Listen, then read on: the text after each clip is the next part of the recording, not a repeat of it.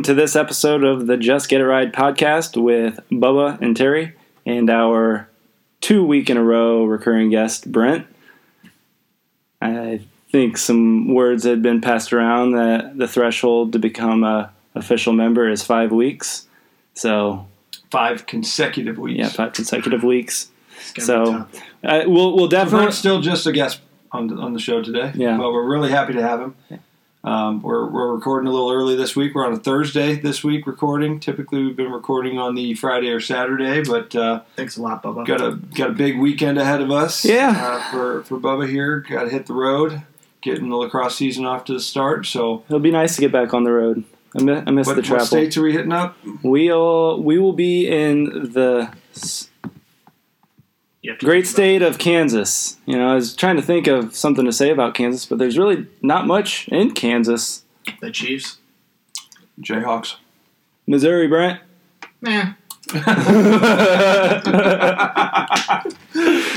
Nailed it. Capital of Colorado. We're gonna find a way to get some comments. And Brent yeah. So not know what the Kansas City Chiefs are. yeah. What, what I was going to say is let, let's really lean on our fans to let us know in the comments how our guest host uh, Brent's doing. If, if, well, hey, we at least got one comment this week, so there's that. we, we had like 18 from uh, Thomas Watson. I don't know who that is. All I know is he sounds like a stud. That's all I know. he puts a lot of time in the gym sculpting his really his legs uh, and lower back Yeah. All right, well, can we get started on the important topic being Cedar Point getting rid of the dragster? yeah okay I, I appreciate you pushing that topic on here this is one that i wrote down um, I, I saw it on facebook uh, so take it with a grain of salt i, I didn't research much more into it so i, I sent you guys the story but um, the Did story you read the story? I did not. I was so disgusted. Me that either. I got the headline and I'm like, what? Yeah, I mean, I, I guess maybe I grew up at the time where like Magnum was a big thing and I was little, and then it moved on from there to the Millennium Force, then to the Dragster, and it just seemed like they were, you know, continually getting bigger and bigger, and then now they're getting rid of the biggest ones and going to just more agile roller coasters. Well, no, I think it's obvious what's going on with the dragster. I mean, it, Sure. it's down most of the time. It, and I get it. and it always has been that problem Yeah, I mean, it's a hard. It's a hard. Mechanically, it's hard to keep that thing going, and you don't turn enough riders. So, I mean, it makes sense. Um, it's a cool ride. I'm glad I got to do it, and a lot. but yeah. So, but I do, I do like a lot of the other stuff they've done, and and you know now you've got kind of a shift to some of these other coasters that are there, and some of it is you're going to have the law of diminishing returns, anyways. A bunch of people have ridden it, people have done it, so it's always the chase for the next thing. Yeah, I, I guess for me though, it was always the heights were something that I was always afraid of, and so the overcoming of the heights was something that personally I liked. That I liked the fear, I liked the overcoming of the fear, and that was like my main gratification of. It's, it's not like something else isn't going to go there. That's the point. They're going to have something Well, else. That's I gonna mean, be if I'm So- gonna go really fast, I can get in a car and go really fast. so i'm reading this story it's from I've ridden with you. No, you can't. I could, I won't, but I could. this is coming Drive from like a seventy-year-old grandma. I'm it- getting a speeding ticket. It's coming from the most reckless driver in the room. Definitely got the most speeding. tickets. I probably got more speeding tickets than the two of you combined. Yeah. I've been fortunate. I've gotten out of a lot of tickets. So- it's that sweet baby. face It's got to be, and. I'm ugly. so I, I have this story pulled up here. This is from WXYZ Detroit. And their story headline says Cedar Point's top thrill dragster ride to remain closed for 22 season. Oh, so that may not be getting May- taken. yeah, maybe they're not taking it out. Which, when I was thinking, is like, all right, so they're going to leave stuff like the Magnum, you know, and some of those other older rides up, but they're going to take down the dragster, which was iconic. But also, the the dragster was kind of the first of the new style roller coasters. Where I'm not That's sure that probably why Uh, the the Magnum and some of those other ones they're uh, probably easier to maintain because they're you know I don't know. What do you mean by the new style roller coaster? Well, so like the dragster was the first of its kind that, didn't have that. Chink, chink. yeah, where where Well- I. I'm not sure the Well, tech. it's, it's, it's, I don't even know technically if it's Millennium even Force didn't have considered. A, I mean, it's a it's a kind of a coaster, but it's not really. That's why it's it's more of kind of a different type of thrill ride. So it was very unique. It wasn't like a standard Yeah. roller coaster. But so what I'm saying is the But the one technology, the technology behind of it. I'm sure this is what people really tuned in for. Yeah. it was to hear us break I'll- down the, I'll- I'll the technology of roller coasters But but that with, we know nothing about. what I'm saying is with those styles, uh, the dragster was the first kind where it could accelerate super fast. yeah, It- now you just got to buy a Tesla. Yeah, It- it- and yeah, it's kind of like the feeling of being in Tesla, which I haven't been in one. I can I imagine. not either. Um, I was in a friend's uh, Mach-E uh, GT Mustang, and I can tell you it's crazy the G forces from that stuff. Yeah, How quickly they move, and and it's so different because you don't have the gear movements. It's just propulsion. It's just straight. Just you go. It's weird. It's weird. I actually got a little nauseous. So the story um, on Cedar Point goes on to say recently an investigation cleared Cedar Point of violating any laws and rules in an accident involving the world's second tallest roller coaster last year. The accident happened in August when a woman was standing in line, was hit in the head by a metal object heard about that. that flew off the top of the uh, Top Thrill dragster. So, the Ohio Department of Agriculture's Amusement Rides Safety Division investigated the accident. Um,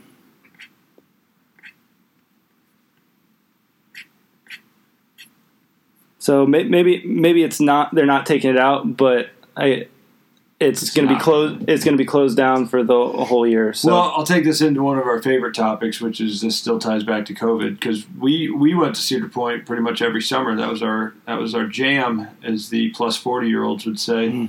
uh, for a long time. And we None got of us are over forty. it's just an inside joke, and to anybody that's plus forty that probably says, "Yeah, we say that all the time." Um, Okay. the joke is the plus 40 year olds love to say that. Um, it, we used to go there. It was a common thing that when COVID hit, with all the restrictions, the way they did everything, we haven't been there in a couple years, and it's all been COVID related because you couldn't get onto you couldn't get onto enough rides. You know, the, the even being able to get in there. The first year, I think they had they were mask mandatory walking around outside. Um, just leave that alone. I don't need to go through any rants on how absurd that kind of But COVID kind of played right into their playbook of, hey, let's extend the lines and people be waiting But they more. also limited how many people are in the park. yeah. So Which in, hurts the bottom line. right in in general, it didn't help them. COVID didn't help anybody except for Bezos, Gates, and all the other richest of the world, and that's all I'm going to say about all that. But either way, Cedar Point's kind of it. it I'd like to get back there where our hope is to go back this year, Mhm. um, and hopefully there's enough people working again that all the, the rides are open. I think the last time we went there, we went in the fall, and there was just don't. It's cool to go in the fall, but adjust your expectations because all the college kids are back at school, and you cannot get like half the rides were shut down because they just don't have enough people to work them. So, and then they put up like we can't we can't do the Millennium Force today, or we can't do the uh, Magnum today because it's too windy out. While the Millennium Force is still running on the other side of the park is like okay. So, anyways, labor shortage still a thing. Having enough people to run all the rides still a thing. Um, yeah, I like the dragster, but all right. So, I mean, it was always one of my favorites, but th- there are others that I liked more. I want to get a quick ranking. What, what what's your top three? Top three rides that are remaining with the dragster gone. Uh, I mean, for me, it's actually been a while since I've been there. I know you guys have been there more recently than I have. Uh, the Millennium Force is obviously probably my favorite. Still, I'm trying to think what the one. The Why don't, why don't we let Brent go last? I since he's I don't even care. You guys take. It's obvious. I don't There's a there's a clear order here. It is the Steel Vengeance by far. Yes. the best ride there now. Uh, Maverick is probably number two. It's also the second most recent. Um, they are the fastest. You still get the quick burst that you get out of the dragster without uh, the shortness of the ride. So and it's really smooth. So even like mom still likes Maverick. Yeah. There's still a lot of speed to it, and a lot of G forces. I think from there probably would move to the probably to Millennium yeah, Force. nostalgic. Yeah, I mean it's, it's Well, classic. it's a classic roller coaster. The views. height, speed, right along the lake. It's just a cool ride. Yeah, the ride up is is really Yeah. cool, and you're looking right across the lake, and then then going down is awesome. Really cool at night. Don't sit in the front seat. Yeah. You will have bugs all Everywhere. over you. Yeah. So I yeah. mean, I would say Flame Force, uh, Maverick, and then the Green Power Tower at night would be my third. Interest, I do love the power tower. Yeah. Most people got a lot of chickens, Uh, including a little chickie sitting in the corner. Our It's dad- afraid Dad on is that the one. Our dad. But dad still does it. Well, but- dad doesn't like it, but he's like, like well, if everybody else wants to do it. But the thing is, it's the same reason why Dad's afraid of it. Is the same reason why I like it. I it's the over. Did you do it? Yes, How many times? You did it once. I did it once. I was like five though. I doubt that. I was five. You gonna do it? You gonna do it this summer? All right, No, I did this summer. all we didn't go this summer. It was What- last summer. No, this summer. If we go, you gonna do it? Yes. Okay. One quick question. I want to Dragster with you. One last question for the Cedar Point topic, and we'll move on to other things. Rides that should have been removed instead or closed down. Is the Mantis gone? They changed it. It's not a stand up anymore. I think it's yeah, a they moved it to it's still on upright tracks, but they lift you so your feet are still hanging. Yeah. Hmm. So it's different. It's n- And never. I don't think anybody rides it. yeah, it's Well, not I mean, good. they got rid of the Mean Streak. That was the important one. I, the last time I rode it, Well, they It was get still- rid of the mean streak. Well, they what I'm saying, it. it that's what I mean. In an rid of it. incredible The last feat time- of engineering. The last time I rode that ride, it was still the Mean Streak, and I remember my back hurt so bad I could not breathe. It was the worst. We've spent way too much time on this topic. yeah. All right, we'll move on. But there, there is the the beginning of World War Three going on. Yeah. We're talking I mean, about what roller coaster. I don't know. is the best roller. I don't know if I'd call it. World War Three, but I hyperbole to emphasize the worthlessness of the first conversation. Okay. All right, so I guess Terry just took us right into it. So um, today is Thursday, February 24th. Uh, Russia invaded Ukraine last night, so we're all kind of dealing with that. You know, a lot of us don't know much about it. Um, you know, there's a lot of people out there who don't know about it and have strong opinions. I don't really have many strong opinions about it. Um, my my sense right now is I don't know why we care that much about Ukraine. Do you? I mean, I, I I'm kind of with you, and I've said some stuff in the past couple of weeks where I I think there's a lot of distraction going on with it. I, I think there's ulterior motives for all this. Think a lot of times when wars start, it's about ulterior motives that are not the what's front facing. You can't dismiss it. I mean, there are jets flying, bombs getting dropped, buildings getting blown up in cities, people are getting killed. So I mean, it's not like this is some kind of it's not happening or it's not real. Um, I don't think anybody wants to see any war anywhere, but I still go back to why now. Um, I even listen to some of like I listen to some of Trump's responses. I don't like Trump's responses, you know, because everything starts with, "Well, we wouldn't be here if I was president." Okay, well, you're not, so that's why we started with that. Now, obviously, different policies at the time were going to deter some of this stuff. There's very obvious stuff going on here that everybody's saying, "Well, duh." You know, we we cut our energy independence. We cut off a pipeline where we were energy independent. We weren't bringing in oil into the country from everywhere else. Obviously, that gives us benefit. If we're exporting our energy to Europe, then Europe doesn't need energy. I mean, some of these things are so obvious. They don't need it from Russia. They don't need it from Russia, and so we we do something right out of the gate when the, the Biden administration starts that gives leverage to Russia, and then little by little, I, I guess the only point that really that I kind of look at and say it's not obviously getting enough airtime because nobody ever wants to make Joe look bad. It's Joe gave him a green light a couple weeks ago, and and it's just it could be on purpose or it could just be Joe being Joe and How saying so? something dumb How, how do you get when he agreement? talks about unless it's a minor incursion. You, you say, well, we're not going to get, you know you know, we're not going to react if it's just a minor incursion I mean, or whatever. defining It's- minor incursion. and Like, that's the thing. It's like he, he basically said, Russia can be Yeah, like, it's "This is okay. a minor incursion. We That's didn't okay. completely blow them up." you know, it's as long as it's just a tip, it's okay.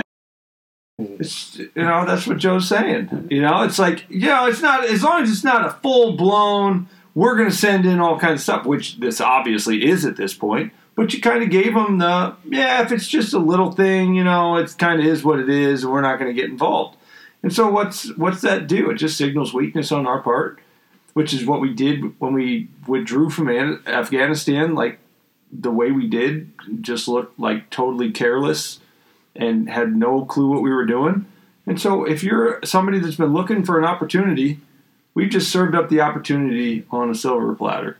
And so I don't know. I I think it. If I was Putin, if I'm any of these other people that are saying maybe we should try to do something, now's the time, and that's where we're at. And so, you know, I think everybody's pretty united to say we shouldn't be over there. We don't want to start sending troops. But we said that at the beginning of World War II, also. Yeah. So it's just a matter of time. We'll see where this goes, and hopefully it doesn't get worse. But Do you know where we're at right now? Uh, has Bi- Joe Biden made any statements? Has he? oh, they've got sanctions. Yeah, they put sanctions on Put in the middle of the sanctions night. It, but so we we don't have troops heading to to Ukraine. Do, Chances are they'll be on the way before you know. Wanted to clarify. I was talking like tip of a spear. Just Uh, oh, Yeah, okay. Yes, okay. that's what I thought. Yeah. Yeah. All right. I think there's some people that have their heads in the gutter here. I just want to make sure we're clear. So I mean, I'm not sure how much you know I can add, or any of us really can add to this um, topic because So give it a go, Brett. yeah, I mean, all, all I, I I haven't been able to really watch all that much. All I've been able to see is people's reactions on Twitter, and I've seen all sorts of terrible takes from both sides. Uh, I saw somebody I don't even remember what account posted this saying, "Well, let's just send the unvaccinated," and I'm sitting here like, uh, no, that's not a, that doesn't help anything no, let's send the vaccinated because they're safe and they'll they'll protect us. from bullets. The reality is, if we had to send troops that were actually going to do something, they'd probably be the unvaccinated. Yeah. Well, I, I, don't, I guess I don't want to get on the whole vaccinated thing, but I saw that was one of the terrible takes I saw. I saw a bunch of people doing kind of what uh, the Democrats did when Trump was in office, when they were talking about World War III, saying how oh all the Republicans should just go to war for whatever reason, and it's just like, all right, everybody's being pretty childish and stupid, especially when we're talking about lives on the line. I feel like to a certain degree, yes. I mean, I don't support this war, at least not that I've seen so far. And I, I, don't, I think we can all agree we don't want to. We don't. Go. Nobody supports war. It's we No. don't support us being in, I mean, involved in. it. yes, but what I'm saying is nobody wants to get involved in another conflict. Nobody wants to do that. I do not support Vladimir Putin invading Ukraine. But at the same time, if it is necessary, we as a country need to be on the same page. And regardless of who our president is, we need to watch out for our country's best interest. Okay. I mean, I think that's a pretty good stance to have. Yeah, but what interest do we have over Yeah. there? What what That's sh- what I I'm think saying- that's I'm what saying- most people I'm are saying, saying- is this isn't our And that's why so far it's like what down in the twenties as far as people saying we should go over there. Like they were saying, most I, I saw some poll overnight because I was up in the middle of the night, uh, saying like twenty six percent think that we should send troops, and that's kind of surprising. I figured that more people, at least along See, I partisan saw a different lines, poll what did you that say? said seventy-four percent of people oppose us getting involved. we we, we need to cite our sources. That's exactly what You the same, in the opposite way. exactly. Which is why I'm sitting here like, what are you talking? I was really just trying to see how fast you would pick up on. I. I picked it up and then I'm sitting here like thinking about it like the primary oh, point man, is, like- I mean, everybody's putting out basically the same thing. America doesn't want to be there. We don't want to be involved in this. Obviously, nobody wants people getting bombed and everything else going on over there. I think most think people. What, wants to do I it, too. think you go to the next phase of this, and it's like where I'm kind of skeptical to say why now, why all of this. You got the White House out there saying, "Well, we're going to have to be prepared to sacrifice and all this stuff, and maybe we're going to spend more money, and maybe people are going to pay higher gas prices for freedom, and blah blah blah." And it's like, all right, that kind of pushes me to the level of maybe we're kind of getting to, oh, things are getting bad, and maybe this is has a little bit to do with a way to distract or blame something else for when we start to see six dollar gas prices, Mhm. and it's like it just seems like we're being set up. I feel like it goes back to what you were talking about in the exit from Afghanistan. I think that if you're Russia, you know the United States as, at, at large, the vast majority of people do not want to be involved in another war, which kind of was shown in the way that we left Afghanistan. We were so, in such a hurry to get out of there that we left all that equipment there. Um, and I think that he kind of knows that we don't want to be there. And so this is the perfect time for him to strike. I think it's more just use. Yeah. And you know, I don't know if you saw the comments from from Putin where he basically put out a statement to the world, kind of saying anybody that gets involved in this or tries to get or tries to Interfere, interfere, that you're going to see consequences that you've never seen. Which is code for Something big, or it's, it's a big threat. But you know what? If you think about it, If you do nothing, it's just as big of a threat. what did what did Trump say to Iran and everybody else? same. thing. he was a strong leader and people felt like he would actually follow through with it Mhm. and people didn't mess with it, us when that was going on we weren't getting into wars we nothing none of this stuff We- everybody got all up in arms when he went to meet with kim jong-un guess what the missile stopped and we gave away nothing so all this hyperbole about trump is going to get us into wars and do all these things the exact opposite happens and then you still get MSNBC and everybody else saying, well, we're really in this situation still because of Trump. And they're trying to spin this like it's because the way Trump did this and that, and now this is what led us. No, none of this stuff was happening when Trump was in there. You know, now all of a sudden you've got a weak, you've got a weak leader that says, "What's what's Biden really going to do? Do you really fear Biden's using military military force to go back after him?" He's saying, Putin's saying, "I dare you guys to do something." because you have no honestly and it's true. This is i was thinking about this I wish I could earlier. you want to go down down crazy road here? This will be fun. This will be fun fun for thomas watson. Um, what would happen if if russia attacked us or go even crazier to what happens if if russia was to go attack i don't know like someplace near mar-a-lago mar-a-lago half of this country would sit there and say, man, Should have worn a mask. Yeah, yeah. And they'll say, we could get attacked and they could go after a former leader of our country and they'll say, well, he was kind of awful anyways. Not a big deal. The other half of the country is going to say, let's roll. This is this is insane. But that's how divided we are. Yep. And that's where Putin's power comes from. Yep. Because at this point, we can't all be because because you'd have half the country saying, "Well, I don't think we should go to war for it. It's not that big of a deal." The other half would say, This, "This is, is this is a, this is the biggest thing that's ever happened in history." do or die now. And so, when you have one country here that is that far divided on something that should, when Pearl Harbor gets attacked, everybody says, "Saddle up, here same, we go." Same with 9/11. Same with 9 11. Now we're at a point where if we're attacked, depending on how it happened, there is so much at play that could make people really say, well, I don't think we should even retaliate. Or it was a justified attack, or this, that, and the other. We are so divided on fundamental principles of what we do here and what we would fight for together Mhm. that I really struggle anymore to think of what is an event? What is something that would bring both sides together at this point? I can't think of one. we have no shared values. That's No, it's we are two different worlds at this Yeah. point. We are two completely different mindsets with two completely different set of values, and that's where I'm not going to go down this road of civil war talk because I don't think it's I, I don't think it's necessary. But I think at a certain point, they're trying to destroy federalism because they don't want they want Canada here.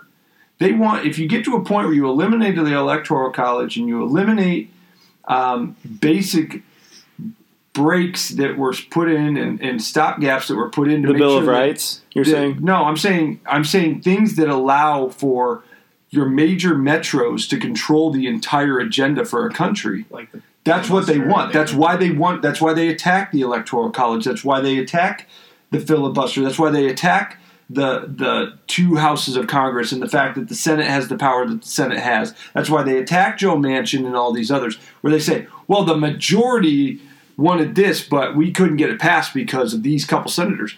No, by the fact of those couple senators, you don't have a majority. Yeah. So you're you're trying to say, well, we should be able to pass all these things. We should be able to pass voter voter laws because more of the Democrats think this. Well, that's not what the Senate is for. The Senate is so you don't have an overreaction, and so that states still sell, still have a say in how the government is run, and that you can't get concentration of power in all these major cities.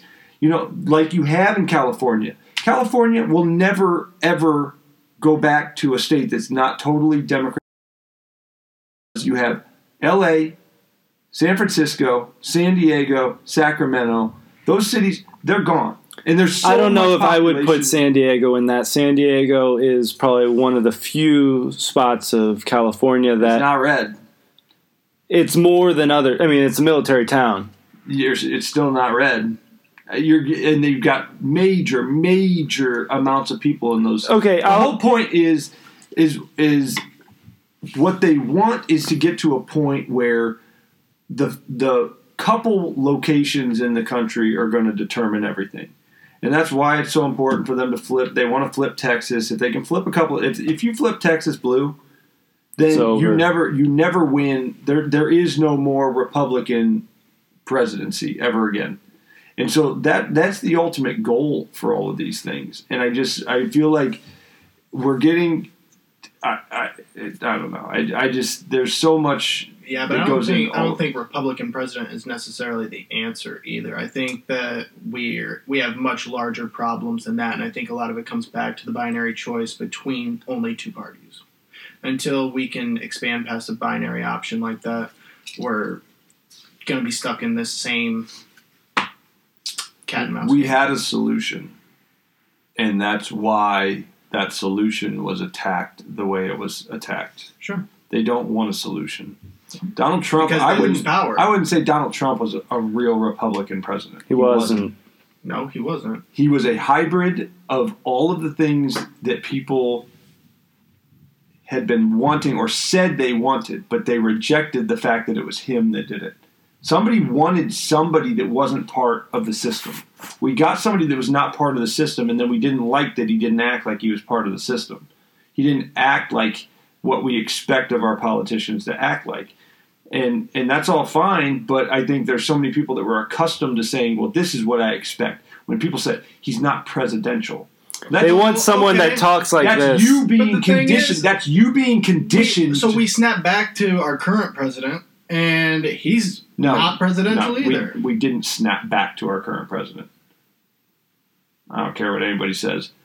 Somebody, if somebody wants to, if you want to believe Joe Biden got 81 million votes, all the power to you. And I'm not going to turn this into all the what I think about the election, but whatever. If you want to believe that, feel free. But I I'm just saying I have not seen. it wasn't a snapback. Everybody knows what happens. Everybody knew what happened in that. You go to unlimited mail-in voting. I don't care what I'm anybody not- okay, says. so there are shenanigans going on. I'm not- There was not. This, I'm the, not saying the not of country did not all of a sudden say that we are repudiating Trump. That is a mainstream. That is the big lie. I feel like the same thing happened to Hillary Clinton, though. I feel like a lot of the reason that Donald Trump ended up winning was because of almost the exact same notion that people disliked Hillary Clinton on a broad scale. No. So then why did Hillary lose? because she sucked and Donald Trump was a better option. Mm. More people rejected the idea of people are done with Washington.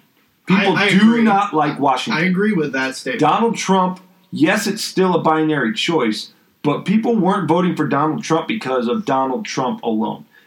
A lot of people voted for Donald because they didn't Trump like because Hillary. he is the outsider. A lot of people voted for Trump because they like Trump's personality. A lot of people voted. Everybody votes for different reasons. But I think if you pick the biggest thing, was most people said we keep getting the same stuff over and over again. We want something different. Agreed. And Donald Trump was the first person from outside of the system to come in and try to do things different. Well, he was the first one that was successful at it. Uh, because Yeah. what, what was it? Ross Perot tried Yeah. to do it and, as an independent, and he got somewhat close. I don't know. I mean, was Well, Well, close, close enough time. to make sure that Doug, or that the first George Bush didn't win his reelection. yeah. I mean, um, this was you kind of siphon off was- enough enough votes, but I, I and we're kind of way off topic. I just feel like there's there's there's a whole lot of other things going on behind all of this that it's everything. I'm skeptical of everything that happens right now. And there's there's no be. straightforward reason for any of this stuff, but we all know we've got a weak leader right now, and obviously the strong leaders are going to use this as an opportunity to do their. So do their you next think thing. I Absolutely. absolutely. It's within within months. I would say would in the wait? next month. Why would they wait? I mean, you already know that there's discord in Russia and Ukraine. People are focusing there. Now would be the perfect time Well, to well, one thing I'm hearing is uh, off of it. because the discord can get greater, and I believe they've coordinated timing. So I'm Well, saying they, there's they more. allies. There's more. There's allies. more to the timing. So I don't. I think there's probably some advantage to possibly waiting versus going right away. Let it get heated up, or wait until more resources are diverted over there before you make your move. Wait until the the attacking and every an actual war. Wait until NATO sends more people. Once they invest more over here, then you Well, go once, do once they over start to spread Yeah. out, you can easier. I don't think they need to be in a hurry. They know they've got time, and obviously they've got a plan for all this. yeah. And I don't think it needs to be as immediate as what people are going to think. We're also prisoners of the now. Everybody's going to expect everything to happen right now. Yeah, and I think that that's what we need to not do is not jump to a quick reaction with Ukraine and Russia because we're going to put ourselves in a bad situation where we need to kind of. No, I'm not saying like completely Remember, slow play it, but World War II was going on for a while before we ever got pulled into it. So right. I but mean, we waited too long in that scenario. no, we didn't. We won just Yeah, just then- long enough to. We we won the war at the end, but we lost a lot of people, especially at Pearl Harbor, as you know, unnecessary casualties. So because should, of failures on our part to Right. do what we we should have known. We had indicators. We should. what have I'm paid saying is, is we don't need to wait as long as we did with World War II if it ever gets that far. What I'm saying is, is we don't need to snap and be there tomorrow. we didn't need to get involved in World War II until we were forced into World War II. Germany declared war on us, not the other way around. So Sure. Yes. you, I don't think there's any rush for us to do anything to get into a conflict that really doesn't involve us. I agree. What I'm saying is, is we also can't completely slow play it and leave ourselves vulnerable, similar to what happened in World War II. I don't think anyone has the balls to come to the United States of America and attack us like Japan did. Um, They didn't attack us here, They and attacked we us in the are we middle of have the all kinds of places where they can attack us that is possible. I again, I'm saying War- Pearl Harbor was an intelligence failure. So And you don't think that we're susceptible to an intelligence no, failure but right us now? rushing into the war I'm isn't going to saying stop rush us in. from having an intelligence I'm failure. not saying rush in. I'm saying I'm not Russian.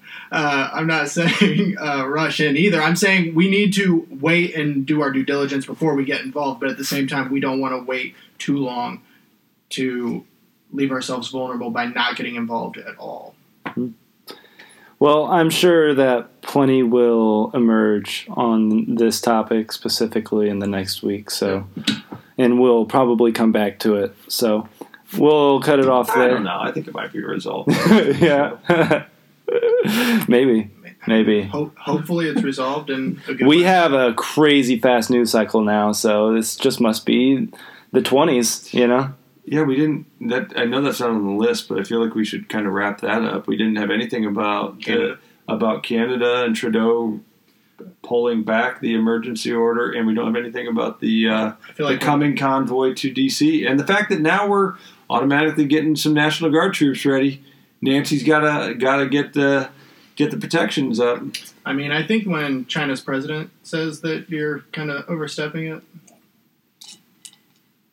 I don't care what Pre- President Well, Xi Jinping says. the point. But Justin is, Trudeau does. the, the point, the point is, is the boss said stop doing it, so Yeah. we're gonna stop doing it. I mean, I think he received so much global backlash for what he did that, I mean, it's kind of shocking that he did it in the first place. I, it, it's hard for me Well, to he- fathom logically. He had to to keep his power, like his go on much longer and everything be fine. I think I think I that think the, you- that side has just gotten to the point where the way they read polls, they've just moved the bar about twenty points over. It's like, oh, if it got this bad, okay, I guess we better. I guess maybe now we better pull back a little bit and start kind of damage control, and maybe people will forget by the time it matters. Well, and they have the defense of their media. Um, you know, they have the CBC. You know, Trudeau, Biden. They have loyal media counterparts, and they know they can always fall back on. Or isn't Canada's main one state funded? Yeah, CBC. Yeah. So, I mean, really, it's you know, do whatever you want and then ask for forgiveness later, and they know they'll get forgiveness from from their broadcast companies. But I mean, We're not much better. we aren't. The ones that are allowed to take their funding from Well- anywhere, they just take theirs from China. And the worst thing about our system is that it's so dishonest. Like ours is supposed to be a completely free market. even even NPR is completely in the tank one way. Yeah. So it's like at this point, people can make their choice, and that's that's the free speech argument. That it's like okay, Daily Wire can cover the stories they want to cover. Breitbart can cover what they want to cover. MSNBC can cover what they want to cover. NBC can cover what they want to cover. I think the the silver lining to all that is we've gotten to the point where everybody kind of understands. Everybody knows where you're at. hmm If you Yeah. watch MB- CNN, you know what you're watching. Yeah. If you watch MSNBC, you know what you're watching. If you watch Fox, you know what you're watching. I think And you get a lot of people where, where the disconnect is you get everybody's own self righteousness saying, I'm watching the right one. No different than people that are certain religions say, I picked the right one. You don't know how I know I'm You're wrong. watching the right one? I'm not watching any of them. And it, I am the other way where I say I try to watch some of all of them. I try to keep track of all of them. I I, I, still I see this I still see what what MSN runs on their news what's the top stories and it's uh, it's still always going to start top stories first things popping up is some picture of Trump it's going to be something Trump I- every- I, like- agree though that you do that is the right way to watch, to watch all Yeah. of them. But my only rebuttal to that is I just currently don't have the time to do that. and that's where they win in a lot of cases you get a lot of people that they will they will kind of get to the point that says I can't keep up with it so I'm not going to pay attention but that's where they win with the clickbait. That's where they win with as long as I can throw a quick article over that pops up in a snap Yeah. and all you read is the quick headline Yeah. that's the news you took in today. You don't know if it's true or not. You don't know the source of it. You just saw it. And so that's where the uninformed voter still is a major it's a major pull for the one side that gets to say you know we can influence in little bits of ways. And that's why just like when breitbart and others have kind of showed what google does. If you look up certain stories i, I can't remember one i looked up the other day. It's like you look up a story or if you look up truth social before you get the truth social link you're going to see about 10 news stories About talking about how terrible it is or how it had so many issues on day one or blah blah blah. It's like so google's going to give you all these things before it just gives you What you're looking what for. you're looking Yeah. for and they can manipulate people Yeah. just by what comes up in those search results So bringing up Truth Social, are either of you guys on it? Have you guys signed? I know. I know. I, you said I am not Android. I am not an Apple user, so I appreciate so much that Donald Trump let Apple be the first one to be able to put that up. I'm surprised Apple and Google are even going to allow the app on on their store because Trump cell phones. yeah. um, but no, I'm I'm waiting until I can get on my phone before I set up the account. Actually, I did try to get on the wait list, and it kept kicking me out, kept giving me issues, and I haven't gone to do it. I was in Chrome when I was doing it, so now I'm kind of wondering: Do I need to go try it in one of the other, um, like a DuckDuckGo or another um, Did you browser sign up? platform? I did. Um, Have you been accepted or? I haven't. no. So- How far are you on the wait list? It hasn't changed. I think my number was like three hundred and five thousand. So Always got to keep a line. and that's what I thought. He planned this. He's like, "All right, we're gonna make the best app. It's gonna be beautiful, but we're we're gonna make it so like you're not gonna be able to sign up right away. You're gonna have to wait for it." I saw. I, I wonder if they. No club is worth getting into if you don't have to wait a little bit to get into the club. Yeah, I saw a meme. It's not exclusive. Yeah, I yeah. saw a meme, and I don't know if it was Babylon Bee or whoever it was. I can't remember, but it was a picture of Trump late at night looking at his computer, uh, saying like, Babylon Bee. saying he had to keep Eyes are blurry meme. because he's been staying up all night, Deleting all the deleting all the negative posts. negative posts about Yeah, it. that's hilarious. Babylon Bee is great. Yeah, they've got a lot of funny stuff. All right, we're way off. Yeah. I don't know if we have we hit any of the topics on. Yeah. this week? Ru- Russia, Ukraine was one. Cedar Point, that was third. But yeah, so we're we got Closing in on eight minutes I- left. I downloaded the app. Just saying, I haven't signed up, but I downloaded the app, good. so I'm a little closer. All right, so um, this is one I want to talk about that you, Terry, have specific uh, experience with. So um, this past week, Expeditors um, was victim of a large-scale cyber attack. Um, Yeah, I'll set that up a little bit. So, Expeditors International is um, international freight forwarder. Um, they are also the largest uh, customs broker uh, in the United States. So, for for me and any viewers, what is a customs broker? so the customs brokers are going to be they file all the paperwork um, for anything that's being imported into the country. They're going to make sure that they're classifying and calculating the duty rate that you pay to the to the U.S. government. So duty taxes, import taxes, basically. So um, there's a lot of filing, a lot of paperwork that goes along with anything that you're going to import. You're going to have an initial security filing that's basically telling the, the government this is what's coming. So this is what's been put on a ship, and this is coming here. So it's part of the manifest, a boat manifest. Um, so they're saying here's all what's here, here's what's coming. So to be watching for it, and then when it when it arrives, then they're clearing it with customs. So they're doing an entry, customs entry, which is the formal. This is where it's from. This is the factory. This is the country. Date that it departed. Date that it arrived. Here's what's on it. And I'm not going to get too much into harmonized tariff schedules, but HTS codes are basically everything that you ship and trade has a tariff code, and that's global. So, and it's really interesting. It's actually pretty interesting um, how things are classified. Like chapter one, I think is basically livestock. So how they classify live animals, and then you kind of work your way through.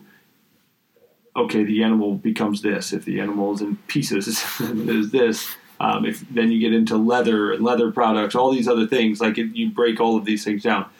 Alcohol, how alcohol is classified. Irish whiskey. The difference between Irish whiskey, you know, well, obviously Irish whiskey. It's only Irish whiskey if it is whiskey that comes from Ireland. No, You know what the difference between Irish whiskey and bourbon is? it's domestic. Uh, bourbon's from Kentucky, right? Bourbon has to be from Kentucky. If it doesn't come from Kentucky, it is not bourbon. Yeah. So you have people call things bourbon, like Three Rivers Distillery will say they have a bourbon. It's not really bourbon because it's not from Kentucky. It's actually whiskey. Could they get sued for that? Um, you can't get sued for it, but you can't trade it. You can't send it internationally calling it that. You you could put a label on it, but that doesn't mean that's what it is. When you would actually classify it, you would have to classify it as a whiskey, not as a bourbon. Uh, which, like Tennessee, you know, Jack Daniels is whiskey; it's not bourbon. Um, so, anyways, way off topic. Anyways, we could we could do a show on on classifications of how things move. But anyways, so the customs broker is doing all of that filing, and, and they have to retain documents and everything for for government purposes to be able to prove that you paid what you were supposed to pay for when you imported these things. So they they were attacked this week, um, and and kind of the story. I don't want to talk so much about Expeditors specific. It's this is not the first attack that we've had. We've had all kinds of attacks. We've had MSC, which is one of the biggest ocean carriers. We've had Maersk, one of the biggest ocean carriers. We've had all kinds of cyber attacks on ocean providers and international shipping providers. And it's kind of this underbelly of all of these supply chain things. It's whenever whenever there's a little bit of relief in the supply chain world, something else happens. Whenever there was starting to be some relief uh, last summer, we had the Suez Canal issue. Very strange. Doesn't normally happen. All of a sudden, you block one of the biggest canals in the entire world and that that just crippled world trade. You get okay, we start to see some recovery in some areas, and now they shut down Ningbo port in China, second largest port in China. You know, every time there starts to regain a little slack in the supply chain, something else comes up that just Takes it back to zero. it just it just it's crippling enough that it's like so now gamble and try to find a solution to keep things moving because the game is always just keep things moving but you can't ever get ahead. You can't ever clean up a mess before the next mess and it's always some kind of unprecedented mess that you you can't really plan for. And so that's it's it's just very strange how this is happening and, and it just seems very targeted obviously how this keeps happening to all of these carriers, and it's it's been very difficult to say the least. So one of my questions is: Is this a coordinated attack like against America or some other government, or is this an attack at individual companies for a profit? What do you think the motive behind the the attack is for whoever's doing it? Hard to say if you look at the individual attacks, because it could just be individuals, could just be some group trying to say, well, if we can cripple Expeditors enough, and maybe that forces them to go do something with another company, and but I, it'd be unlikely to think that one company's trying to do it to get more business. I, I think I lean more towards, and this is just my own speculation, when you've seen a trend of this, where it's not just Expeditors, you've had all these other carriers that have had the same issues, and everybody knows the supply chain crisis that's already going on. It seems like somebody is attacking the supply chain, and and for somebody as big as Expeditors, you know, even with with Maersk and MSC as ocean carriers, I can see them being a little bit more vulnerable. Expeditors has some of the best IT people and, and IT infrastructure of any company in, in the country, in my mind. So for them to get hacked to this level seems to me that it's not just some dude sitting in his basement. It seems to me that this is A bigger picture. bigger, targeted, and it seems to me like there is a direct attack, coordinated attack on supply chain on a regular basis. Do you think it's domestic or do you think it's foreign? I think it's definitely foreign.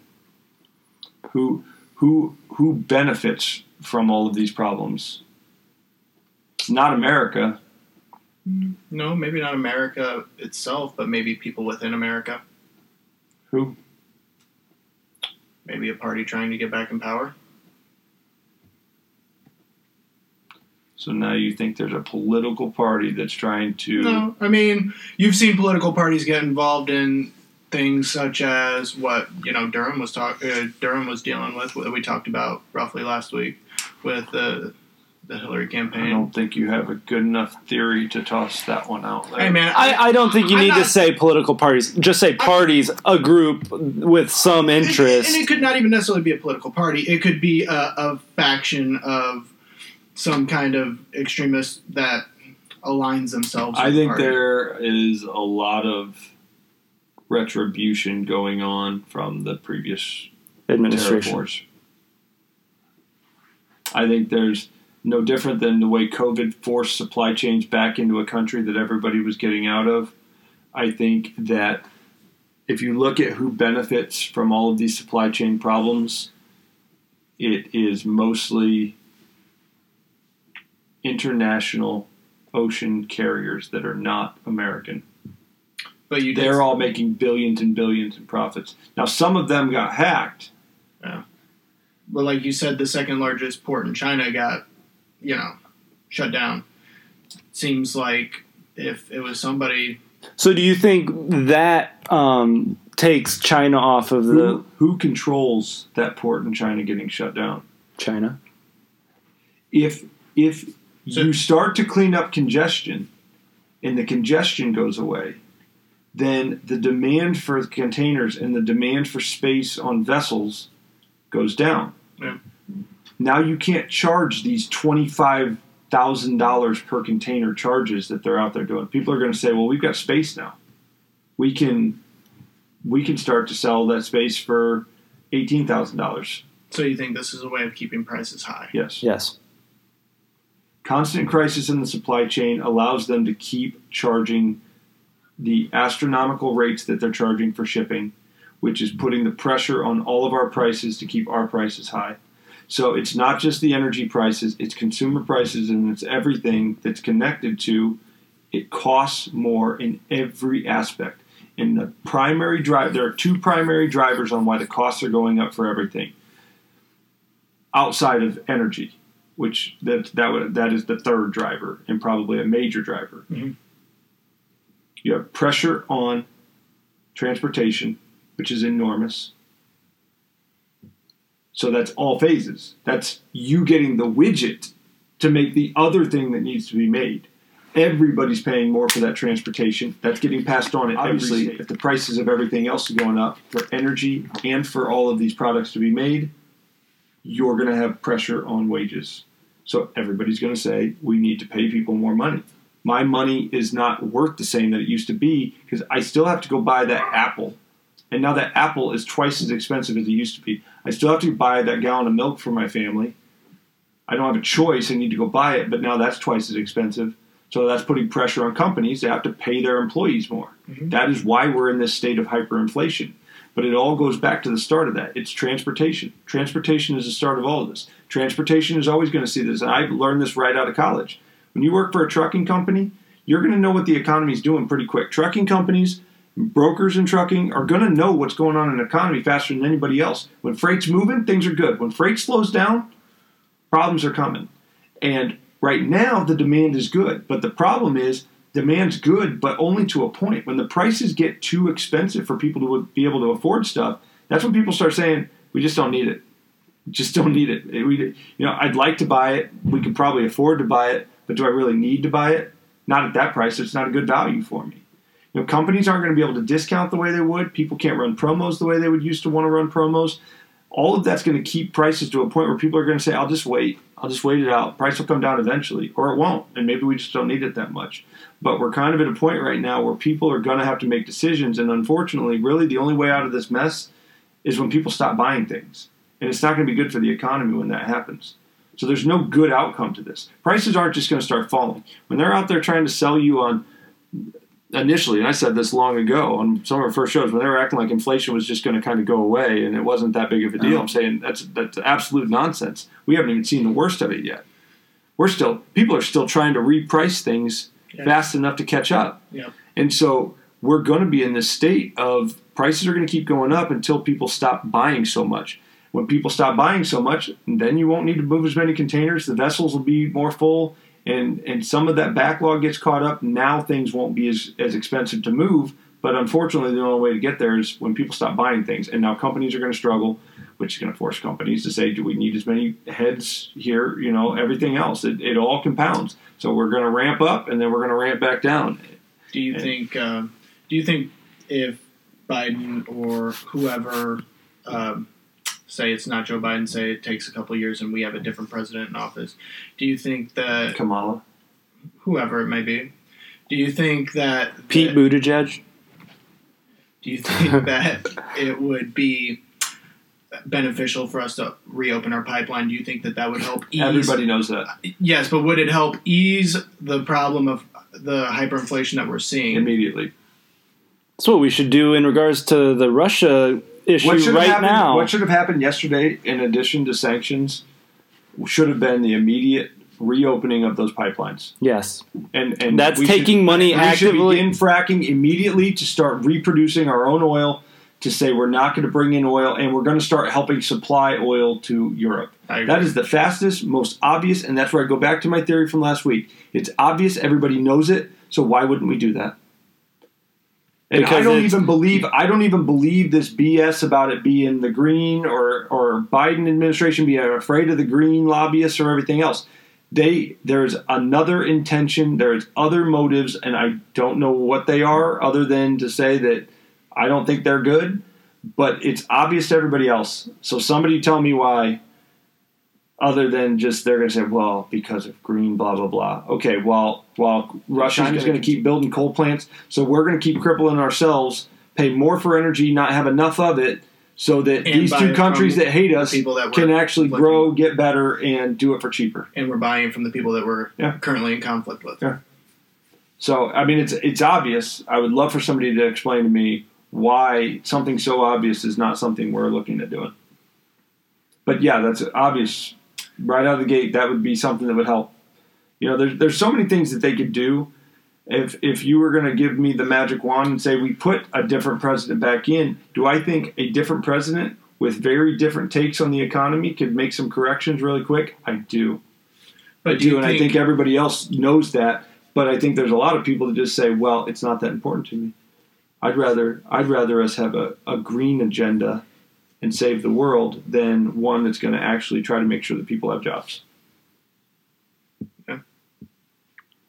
So, last question I have for the expeditors topic: Who is most affected by the attack? the end consumer. Now, this one I'm going to say it's just going to be more of a hassle for for customers, U.S. customers. I mean, it's going to hurt other parts upstream. You've got other offices overseas, but ultimately, it's going to hurt U.S. companies the most. So, this attack really could just be seen as kind of a tax on American business. Like, whoever this threat's coming from, they're just basically extorting American Maybe businesses. to too early to tell. the We really strain. don't know. We don't know if there's malware. We don't know. Like we don't really know. So you can't really speculate that way. All I can say is it's not helping Expeditors and it's not helping us. All right. Well, I guess we'll leave it there. I, I really enjoyed that topic, so thank you for uh, giving us a little. Chalk that up to our supply chain topic. at least the every Yep. other week. Yep. And from my stance, I, I want to do more of that because I work in supply chain, you work in supply chain, and I think it's become very obvious to the world, or it should be obvious to the world, We how gotta enjoy our time in the spotlight because hmm. one of these days we're going to go back to nobody gives a crap what we do. So. and they'll just be pissed when their shit doesn't arrive on time. and there's no excuses other than at least while we're the It's hot okay. topic, we'll talk about it a little Yeah. bit. Good work in petroleum. All right, so probably will be the last topic. We ran a little long on some other things, but um, Indiana House Bill 1077 uh, is a bill that you said has passed our House, Passed the House today. It's going to the Senate now. and this would potentially allow gun owners to carry without a permit. Can you tell us more? Um, well, that's basically all that it is. I mean, you can carry a handgun. This is saying you can carry a handgun without a permit. There's restrictions to. There's some people that that would not qualify. Um, obviously, felons, domestic violence record, uh, mental illness, and certain other things. That there there are ways that you would not be eligible. Um, it goes to the Senate. I think kind of this is just kind of interesting because I know Indiana's not the first state that's that's had similar bills. Uh, but Indiana had a similar bill last year, and it didn't make it through the Senate. So I, I think it's it's of note. It's kind of interesting. I think it's actually an interesting topic because I'm not I'm not super Second Amendment amendment like all the way to one side where there should be no rules. Um, I think there's a good argument to it. Does make it more difficult for policing, um, so I could see that argument. I do also kind of look at people should have the right to defend themselves regardless. Mhm. I mean, that's kind of what the Second Amendment- Amendment is about. So, like any law, it's trying it's trying to understand what's a reasonable way to look at it. What's how do you regulate without too much regulation? Um, so I'll be kind of curious to see what the Senate does. I, I, I am going to go back and look a little bit further into it. I'm sure we'll start hearing more stories about it now that it goes to the Senate. People will be talking more about what do we think is going to happen in, in the Indiana Senate with that. Um, I'd kind of like to understand a little bit more on why it didn't pass the last time and what the Senate had to say. Um, obviously, there's a, a heavy Republican majority in the House in Indiana. Um, I don't think there's the same majority with the Senate, uh, but I also would kind of like to understand the argument a little bit better on why it didn't pass last year to kind of understand did they make enough adjustments in it this year to get it passed this time? I mean, I think the maybe the obvious reason is the strain that it would add to the police force because it makes policing that much harder. And maybe, I mean, I'm just you know making this up as I go, but it seems like uh, the most logical reason why you wouldn't be so quick to pass it, especially for a conservative state like Indiana. I think this is one that I'd like to put on the topic for next week, and maybe we get somebody in here and probably have some more conversation. I know a couple people that probably have some strong takes both ways. Um, I guess where I would say, just from what I've understood so far, I actually kind of am in the realm of. I think there's value to having the permit system. Yeah. Um, I kind of would like a little bit more. I don't know a tactful way to put this. There's a lot of dumb people in the world too. So I don't know if you have some brand new gun owner that really does to do the, what would be required in a concealed carry kind of uh, course and all these other things to make sure you really understand how to hold it, carry it, do the things in the proper way. Like I'd almost kind of like to. I I do kind of think it's probably not a bad thing to make sure there's a certain. I, you know, you, you don't want people out driving a car just Well- never having to prove that they know what they're doing either. One thing I heard as far as the somebody was relating this to police, but I feel like it's even more um, relevant when it comes to people who are not trained at all. They were saying how when police were uh, found in these life and death situations, that they not necessarily freeze up, but they may not have the training and they don't necessarily make the right decision in Right. that moment. And I think that you can use that same thing to somebody who's even less trained than a police officer in the United States. You have somebody that doesn't shoot a gun often, they have not gone through their safety courses, and they're just allowed to go out there and carry a gun. And if somebody walks up to them and scares them at all, they may just start shooting. And it's like, you know, Well, look at that police officer, the one that the Minnesota one that thought she grabbed her taser or whatever. yeah, and that's ultimately the the person that they were talking about when they were talking screwed about. up. them. I mean, it's uh, but it, it's true. And Yeah. So I, and, I, this- and you're also talking about regular people who have Right. no training. Right. I think I, I actually think this is one of the topics that's been of of the more interesting to me, just because I could kind of see both sides of this argument. Yeah. I don't really sit hard on one side or the other. I do. I mean, from a true Second Amendment standpoint, I can see the argument says people used to. to carry shotguns all the time. Yeah. People used to carry guns around all the time way back in the day. Okay, well, you could also get attacked by wild animals and all kinds of other things that People- we really don't have to worry about Well, now. people But used to also have consensual duels too. So Yeah. you know, uh, but but the point is, is like. I think you could still make the argument back then. People were much more familiar with how to handle weapons. Sure. When you're carrying them all the time, you are much more familiar with how to handle them. So, I just think I can see both arguments, and that's why I'm, I really am kind of curious. Like, where did the Senate go with it? What was the the primary argument that kind of won out? Because still a Republican Senate too, and it Mhm. didn't pass. So, Yeah. um, you know, I don't know if the the prevailing argument was it's not that difficult to get a concealed carry. If And you, it's- if and you really want to carry, police. just do the extra. Show up, show up, and ask for your permit, and prove a couple extra things. Prove that you know how to use it. Again, I go to the license to drive a car. yeah. You'd have a hard time selling me on. Well, this is a free country. I should be able to drive a vehicle if I want to. All right. Well, I've seen have half the people they've given yeah. licenses, Yeah. and I'm saying, how the hell did you ever get a license? Yeah. Yeah. you know, I, I do think when you're talking something that can literally kill people, the standard should probably be a little high with making sure that you know what you're doing with it. And Especially in public. yeah. Yeah. Now, I do not agree with trying to say that they should be limiting the types of weapons and everything else. That is beyond. That's pretty clear cut to me. The government shouldn't be saying who should and shouldn't have a weapon, and the government shouldn't be saying what kind of weapon I'm allowed to have. That should not be at the government's level. Second Amendment clearly, in my mind, protects against that. Can you put some standards in to make sure that there's people need to be responsible and be able to prove that they're responsible, and people need to prove that they're not a total psychopath, which I still feel like we've done a pretty bang up job, FBI, in uh, in some of these areas where you've had school shootings and everything. You, some of these things, We're definitely getting everybody wants to down go back to to you know we should have done this, should have done that, and okay, yeah, yes, they were known by the FBI. Yes, we knew about this person. So it's just like. You know, I, I still think there's a false narrative that's going on there. So All right. Well, I'd say this is probably the best place to probably cut it off. We're over an hour, um, but we we hit some pretty big topics. Like you know, I, I don't know much about Russia Ukraine. We got to talk about it because it is a huge issue.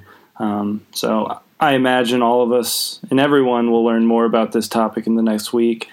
Very happy about the Expeditors cyber attack. I I I'm, I'm not happy. no no sorry I am not happy at all. yes let me rephrase i'm happy that we have such a subject matter expert on the topic that we can discuss it and maybe expose it to more people to understand These views and opinions are my own. They are not connected to Expeditors International. I do not work for Expeditors International, and no information about Expeditors International was given away that was proprietary or non public knowledge for a publicly traded company. All the information about Expeditors International and their cyber hack can be found on their website if you're interested in looking it up. That sounded very official Yeah, that's what I was thinking. uh, The- maybe when i edit i'm going to speed that up I felt like I said it. yeah no It really, Yeah. really Perfect kind of tempo. sounded like the uh, list of things that they do after medication. Yeah. and, and it's just like at, at like three times the it speed It sounded really, really bad if you speed it up. Yeah. Um, Cedar Point, yeah. We we didn't get that one right initially, but it's unfortunate it's shut down for all of 2022. Um, and then But we did get it right. yeah, we got it right. We did. We got it right. We did just get it right. Hopefully Cedar Point gets it right this coming year because I want to go back. I, I I've been very upset. I want to ride Steel Vengeance again. Um, but yeah, there was a couple topics we didn't hit on. Uh, maybe we'll get to them next week. But I guess you'll just have to tune in and see then. So Just have to see what happens. yeah, it's as our one of our favorite uh, TV characters uh, likes to say. We'll just see what happens. MacGruber, it's on Peacock. Check it out. Have a good night. We'll see you next week.